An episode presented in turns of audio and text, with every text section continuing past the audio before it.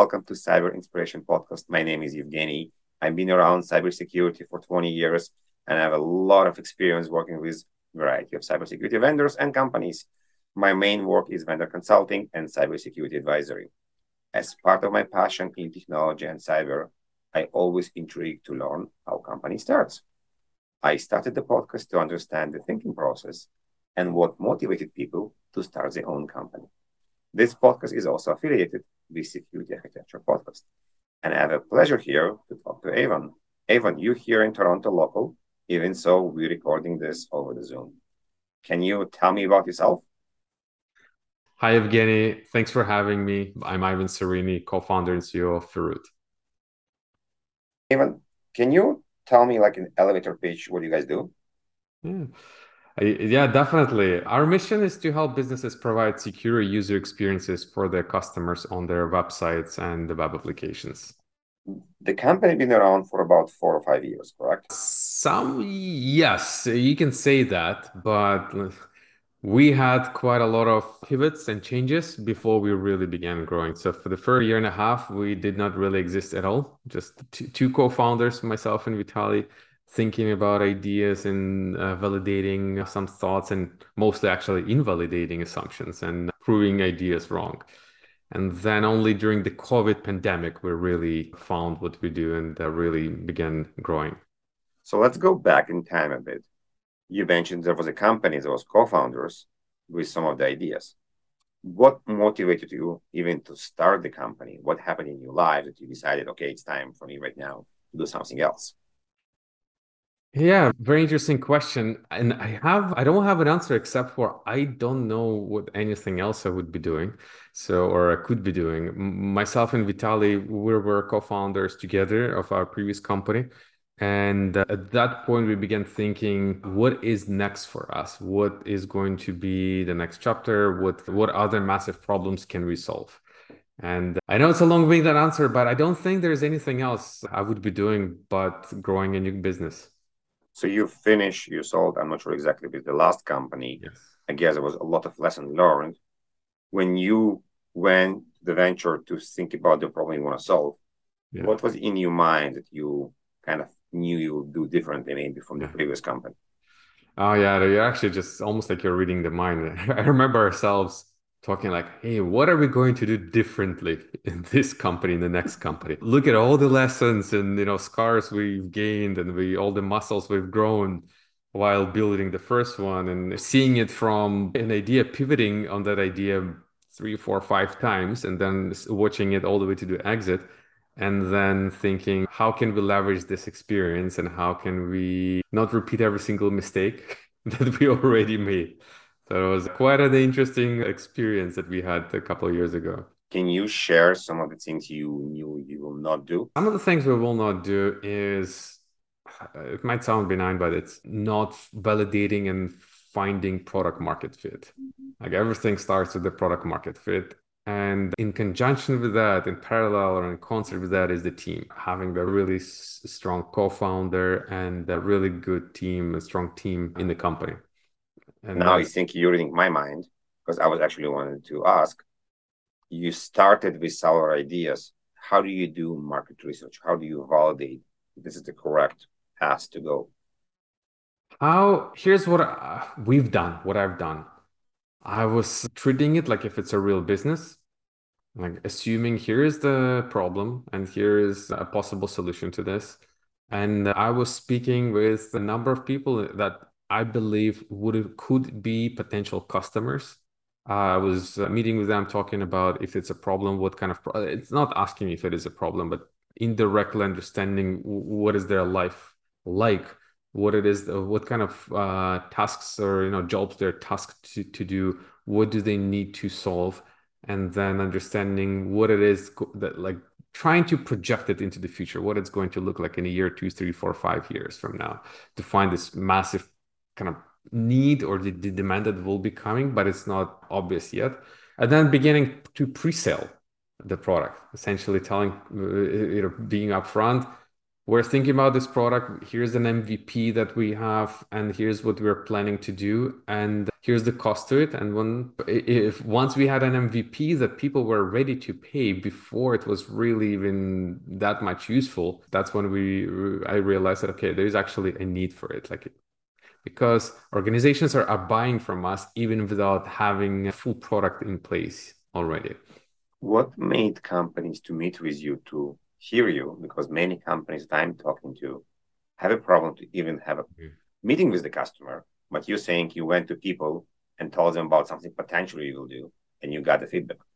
Yeah. So I was actually reaching out through warm network, people I knew in the industry, and cold network, people I didn't know. I would find on LinkedIn 10 20 30 50 people that fit the profile that i think would care about the problem that we're looking at and then reaching out to them saying that this is the problem we're you know building a company trying to solve this problem wanted to chat with you to see to get your input and your experience and your basically your input on this and your view on this problem and our approach to solving it and we actually i was getting quite a lot of replies and people was like yeah i would love happy to chat with you and have a quick call and they would have a zoom call like this and tell us eh, i would show them what we're thinking. They would tell us what they are doing what they would want to do what kind of problems they face.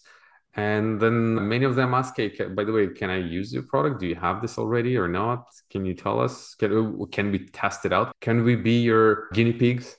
And that's how we gained the first set of customers so you sold the egg before the chicken in a way. And you also mentioned that you already price it somehow. How you decide how to price it? This is a quite problematic, you know, users, sessions, appliances. There are so many different factors that you can do. Yeah. Oh, it's pricing and packaging. It's a big, big topic overall. We tried and we experimented with so many pricing models. I don't know, like dozens of pricing models. So first of all, we priced, uh, we tried anything from a typical SaaS model from like a hundred dollars a month all the way to the enterprise of hundred thousand, two hundred thousand dollars a year. Obviously not for the same pro- product, but as the product had matured. And then we found the set of experiments, this a good balance between the value that we provide, the kind of savings that we help our customers get, whether it's saving in hours, savings in the need of purchasing extra tools, or they would stop buying certain tools so they can eliminate some budget line items, and then land it in a pricing model that is easily understandable and easily scalable for the customer so that they see like, yeah, if I get this, then it actually means I can eliminate maybe four or five different tools. And that also saves me you know, X amount of dollars. And it's also going to save me some human time and it's like i don't know like 100 hours a month or something like that. Was there any big wins that told you that okay i'm a correct path i'm actually moving to the holy land you know to where i want to be? Wins? Like absolutely. Like every in my journey in our journey every win means that there's at least a dozen of losses. So, so it's like it's a peaks and valleys and the peaks are really high but they're quite rare and far a few when you compare to the valleys. And uh, yeah, definitely lots of wins. So we did win. There's quite amazing brands and logos that are on our website. That's uh, early customer wins, which were amazing to us. Like we are actually helping them solve a real problem, and they're telling us that they're solving a real problem, and they're giving us a very active feedback and input, re- putting requests into their roadmap, and that was an amazing and still amazing experience to see. I think when customers provide feedback, if it's bad or good feedback, it's always good because it's helping to become better and understand that you're moving in the right direction. You also mentioned team, that one of your goals was to hire the good team. How you decide what is the good team? Do you have values? Do you hire people that similar to you or maybe opposite to you? Yeah. Ooh, team. It's a really important topic and i think it all comes down to human. We're all humans. We're all people. And there are i've noticed a trend is as a, any company whether this one or the previous one you know goes through the its stages its growth stages. A different set of experiences mindsets and skills is needed. And i did notice is from my experience that it's really helpful to match the type of the, the creating the right environments for the type of skills and aspirations and aptitudes that people have in the company. That means that to cut the chase in the early stage when you're two three people it's uh, you, you need a go-getters that can survive from what they hunt essentially and they, they, they understand it's going to be really hard in the beginning. And then once you the, the next stage you need a bit more people who are still really startup friendly in terms of how they set their own goals how they motivate themselves how they manage themselves and how they inspire and motivate others in the team. But at the same time they do need to have still a lot of entrepreneurial kind of evangelistic kind of qualities in them because that's what customers really need. We're one of our values is customer centricity. What that means is thinking from the point of the customer and thinking uh, stepping into their shoes walking a mile in someone else's shoes to really understand what is their experience is going to be like or is like using whatever tools they use or whatever problems that they're facing. What is a day in, in the life of a customer looks like and how we fit in. So I think that empathetic quality and customer centricity quality is super critical for us. And then uh, as a company grows, there's a different set of people coming in where it's more, you need less of a SWAT team that will capture the beachhead to more of regular military force that will land and expand. So that's where you will need a little bit more of uh, different skill sets and uh, mindsets and types of people that will really thrive in that environment. Because again, the customer centricity point of view also translates to employee and team member centricity. Like, and for me, it's about creating the environment where people can thrive. I asked what are you change in this business, but now if you want to go back three years ago, what is the advice you can give to yourself when you started this new business? Now, as you know everything you know already. Yeah. Actually, what advice I would give myself? Make decisions even quicker. And, but overall, like it's an incredible journey. There are things that in hindsight I can say, yeah, I could have done better. We could have done better. We could have you know, improved something. But at the same time, if we didn't do it, we wouldn't be here. it's, it's like you cannot take a you know an onion from a soup and expect the soup to keep the same flavor. So the only advice i would give myself is make even quicker decisions make even more clear processes more clear i would say implementing management by metrics. Can you uh, elaborate what's management by metrics mean? Yeah there is so we are y combinator company. And uh, then one of the post y combinator programs that we were accepted to we've learned something that is called management by metrics and it has been basically an incredible experience. It leveled us up. It uh, helped uh, it helped bring all the operational issues to the surface within weeks and all the operational problems and company problems within weeks. So that means it doesn't eliminate the problem but at least we know now know what are the bottlenecks so we can start solving them. So the management by metrics approach is very clear. It was really helpful for us. Um, extremely grateful and appreciative for the Y Combinator to to help us with that. Well, for one, one thing it helped you solve. Yeah. So how it helped us? So we've developed something that is called company equation. It's a very simple value chain flow through the company and it helped us see what are the metrics who what are the ownership who is the ceo in the company of every part of the business and uh, help under uh, identify where we need help, where we can throw support, where we can throw coaching, extra resources if some of the areas are need improvement. And at the same time, if something is really working, we can double down on. So then that approach actually helped identify it. Here's actually key components in our, for example, go-to-market strategy that are really working very well. And here is what we should double down on. And that helped us identify it in weeks rather than months or quarters or years Mm, it's just one example of how it would benefited us. Yeah, I remember you telling me that you created a very strict or guideline process for POC.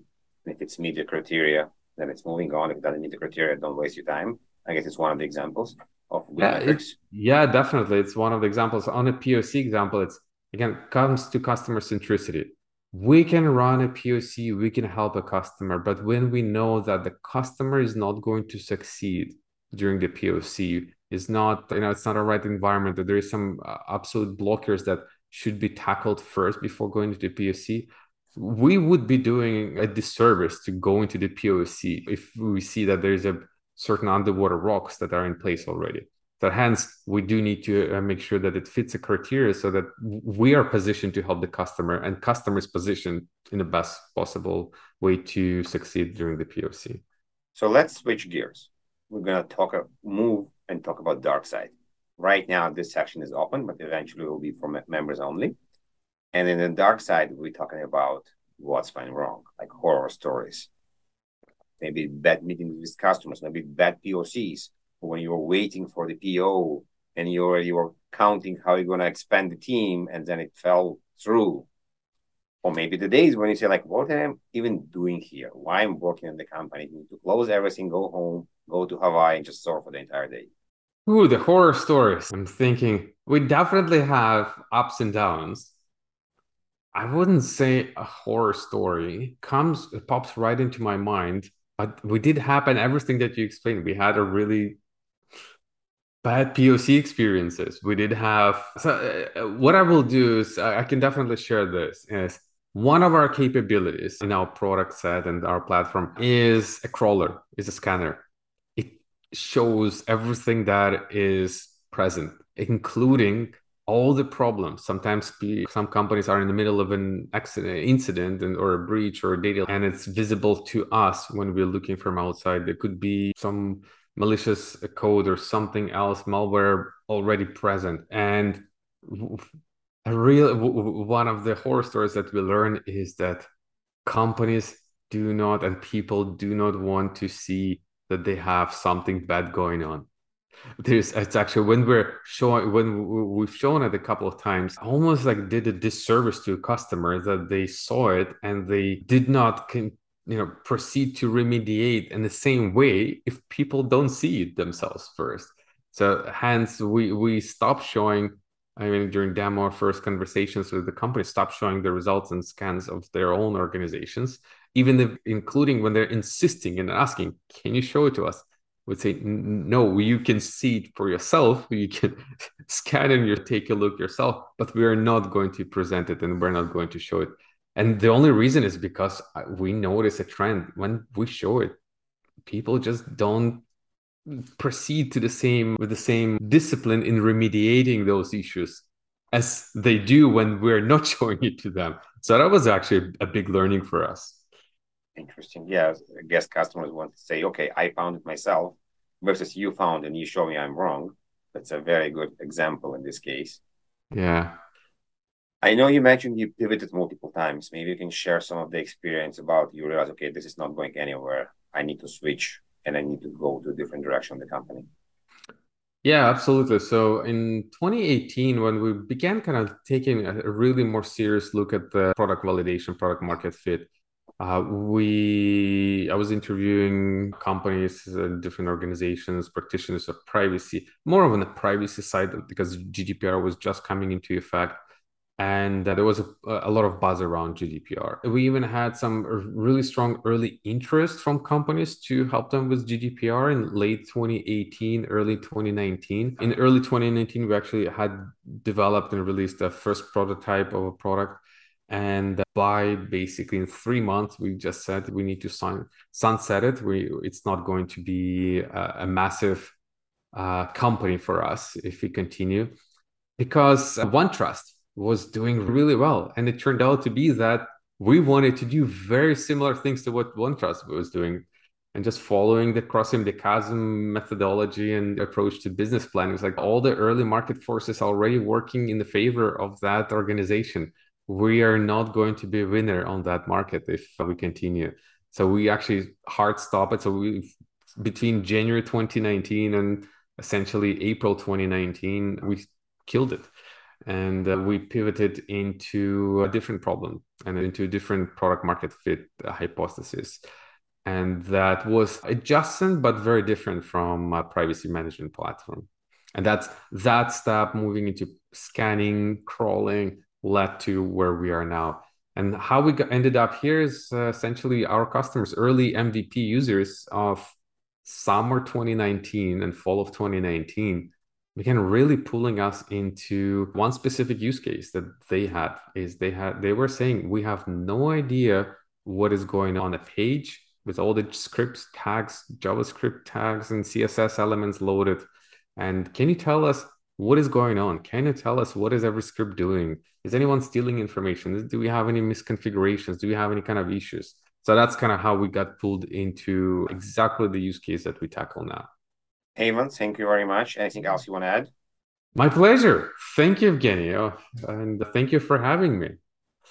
Awesome. Very good episode. A lot of good information about pivoting and changing and not afraid to change.